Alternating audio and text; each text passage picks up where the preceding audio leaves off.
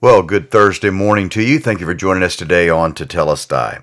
Well, we've been discussing the armor of God over the last oh, 10 podcasts or so. We've been looking at Ephesians chapter 6, verses 10 through 18, at the Apostle Paul's admonition to the church at Ephesus to be strong in God's strength and in the power of his might, and putting on the whole armor of God. And we have discussed the different aspects of this passage, being strong in supernatural power, we are to realize that we're not fighting against flesh and blood, we're fighting against evil forces of darkness, that the battle, the main area of battle, is in our minds, and the goal of the enemy is to bring dissension, division, contention, strife, to destroy interpersonal relationships, particularly between brothers and sisters in Christ, to assault the fellowship of Christ, to stand, Paul said, in the evil day, a day in his own mind, which he was, in one sense, you could say, to be able to stand whenever you're assaulted by Satan, but also Paul is thinking about the time ahead, the, the evil day, not an evil day, but the evil day, where, which is referred to in Scripture as the day of the Lord, and the, knowing that the time prior to the return of the Messiah is going to be an intense period of persecution, hardship for believers. And so when that time comes, Paul knows we're going to have to be clothed with God's armor. He wants us to remember this is God's armor. This is this is armor that is from God. This is armor that belongs to God, and this is armor that is God. It is God's life in us, and that we are called upon to appropriate God's life in us in order that we might successfully be able to stand against the assaults of the evil one. We're fighting a supernatural force, not a physical one. Your brother is never your enemy. Now, the enemy may use people, he may use humans to instigate assaults and attacks against you, but they are still not your enemy. There is a force behind them that is acting upon them in order to bring destruction, ruin to your life as well as to mine. So, we want to get into this whole aspect of God's armor. Now, Paul uses a lot of people think, oh, Paul's thinking about a Roman soldier. And, you know, he may have had that cross his mind. But the reality is, everything that Paul is going to talk about as it relates to the armor are is drawn from the Old Testament, is drawn a great deal from the prophet Isaiah and the Psalms in referencing God as our deliverer, our protector, different aspects of this armor the righteousness, the salvation, um, you have truth. All of these things are mentioned in the Old Testament in reference to God's nature and character specifically. And so I think more than anything, Paul is drawing from the Old Testament rather than the image of a Roman soldier. And there's also another image in the Old Testament that Paul is drawing from, and that is the image of the high priest. The clothing of the high priest, the breastplate, the sash, the robe, the headgear that he was to wear. Um, the high priest had God's word in his mouth. Um, so there are a, a, lot of things that Paul is able to draw from more than just the armor of a Roman soldier. And so he uses this whole concept of armor and and and this isn't the first, you know, this isn't the only place that Paul speaks about the armor of God when he wrote the church at Thessalonica, he also spoke about the importance of them being clothed with armor. In 1 Thessalonians chapter 5, beginning in verse 7, he says, For those who sleep, sleep in the night, and those who are drunk are drunk in the night. But since we belong to the day, let us be sober, putting on the breastplate of faith or trust or faithfulness and love. So here's a breastplate of faith and love. And then he says, and for a helmet, the hope of salvation. Now he still sticks with the same analogy there.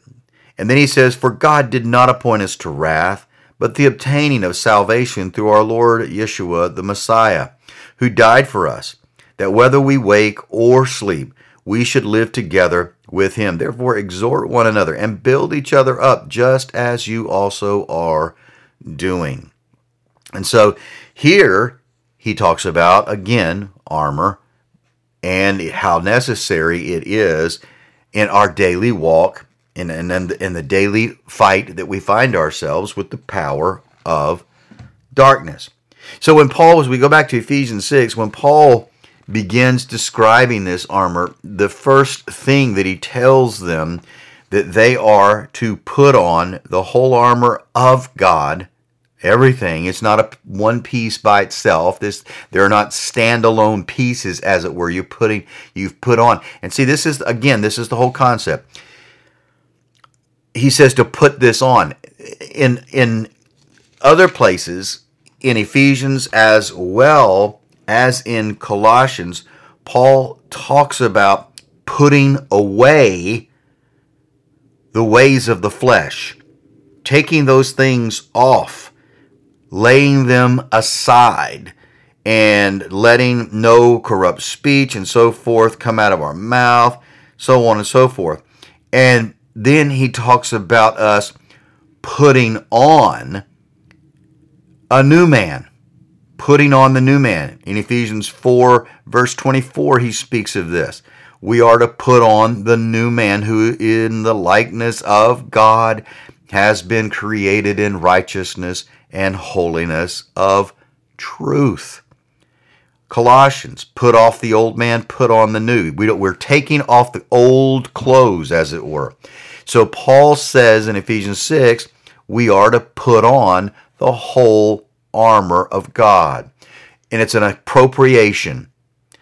Christ, if you are a believer, you are in union with Jesus and he is in union with you. You live by his life. You are one with him, and he is one with you. And so, as you live by his life, he is your life. Paul says this Christ, who is our life, uh, in Colossians chapter 3. We appropriate his life, and his life in us will be, and he is truth, righteousness, peace, faith, salvation. He is the Word of God. He is all of these things. His life in us is all of these things. And so we appropriate by faith these aspects of his life in us and we walk in these things in order to fight the enemy. This is his armor. And it is his life in us. The enemy can't overcome Jesus. He's been defeated by Jesus once and for all. This is not a tit for tat thing between God and the devil. He has been once and for all defeated. You and I appropriate by faith his life in us. We choose to live by his life. This is another way of saying be filled with the Spirit. Let God's Spirit fill you to overflowing. Walk in the Spirit. If I'm walking in the Spirit, I'm filled with the Spirit. If my life is being controlled and guided by the Holy Spirit, I'm filled with the Spirit. I'm living under the Lordship of Jesus Christ. I've put on the whole armor of God. These are all interchangeable terms for living the Christian life by the Spirit, by the life of God in us. He is our truth. He is our righteousness. He is our peace. He is he is the one who imparts faith to us and he is faithful to us. He is our salvation. He is the living word of God, the sword of the spirit. He is all of those things. And so when the enemy comes at me and begins to assault me, I can appropriate these aspects and we'll see how all this works out in a very practical way as we go through it in our interpersonal relationships but we appropriate his life by faith and choose to allow him to be these things in us. We trust that. We choose to allow him and trust him to be the truth and give us the truth, to be our righteousness, and that we are righteous in him, to give us peace and walk in his peace and not allow anything to disturb that peace. We won't allow something to come into our life. We won't allow something to control our life that's going to steal and rob us of the peace that the gospel has brought us. The lies of Satan, the lies about other people, the lies about ourselves that the enemy wants to tell us. We choose not to believe those things, but we believe the truth about who we are in Him. And who he has made us to be. He is our salvation. He, he, he is it. This is the armor of God. And so his life in us is what protects you and I. This is what guards our interpersonal relationships. This was his life and living by his life and me being Christ like toward other people governs my interpersonal relationships. And when I'm letting Christ live his life through me, and the enemy tries to destroy a relationship, I'm not going to let that happen. I am going to do the things which are pleasing to God. I'm going to choose to do the things which are honoring to Him, which will glorify Him by me walking in and under the control of His Spirit. So that's first thing. Understand this armor is God, His life in us. It is Christ in us, our hope of glory. And we're going to begin tomorrow, Lord willing, to begin to look at the character of God as Paul draws from the Old Testament passages describing the nature and character of God from Isaiah, from the Psalms, and the prophecies concerning God being these things for us and to us.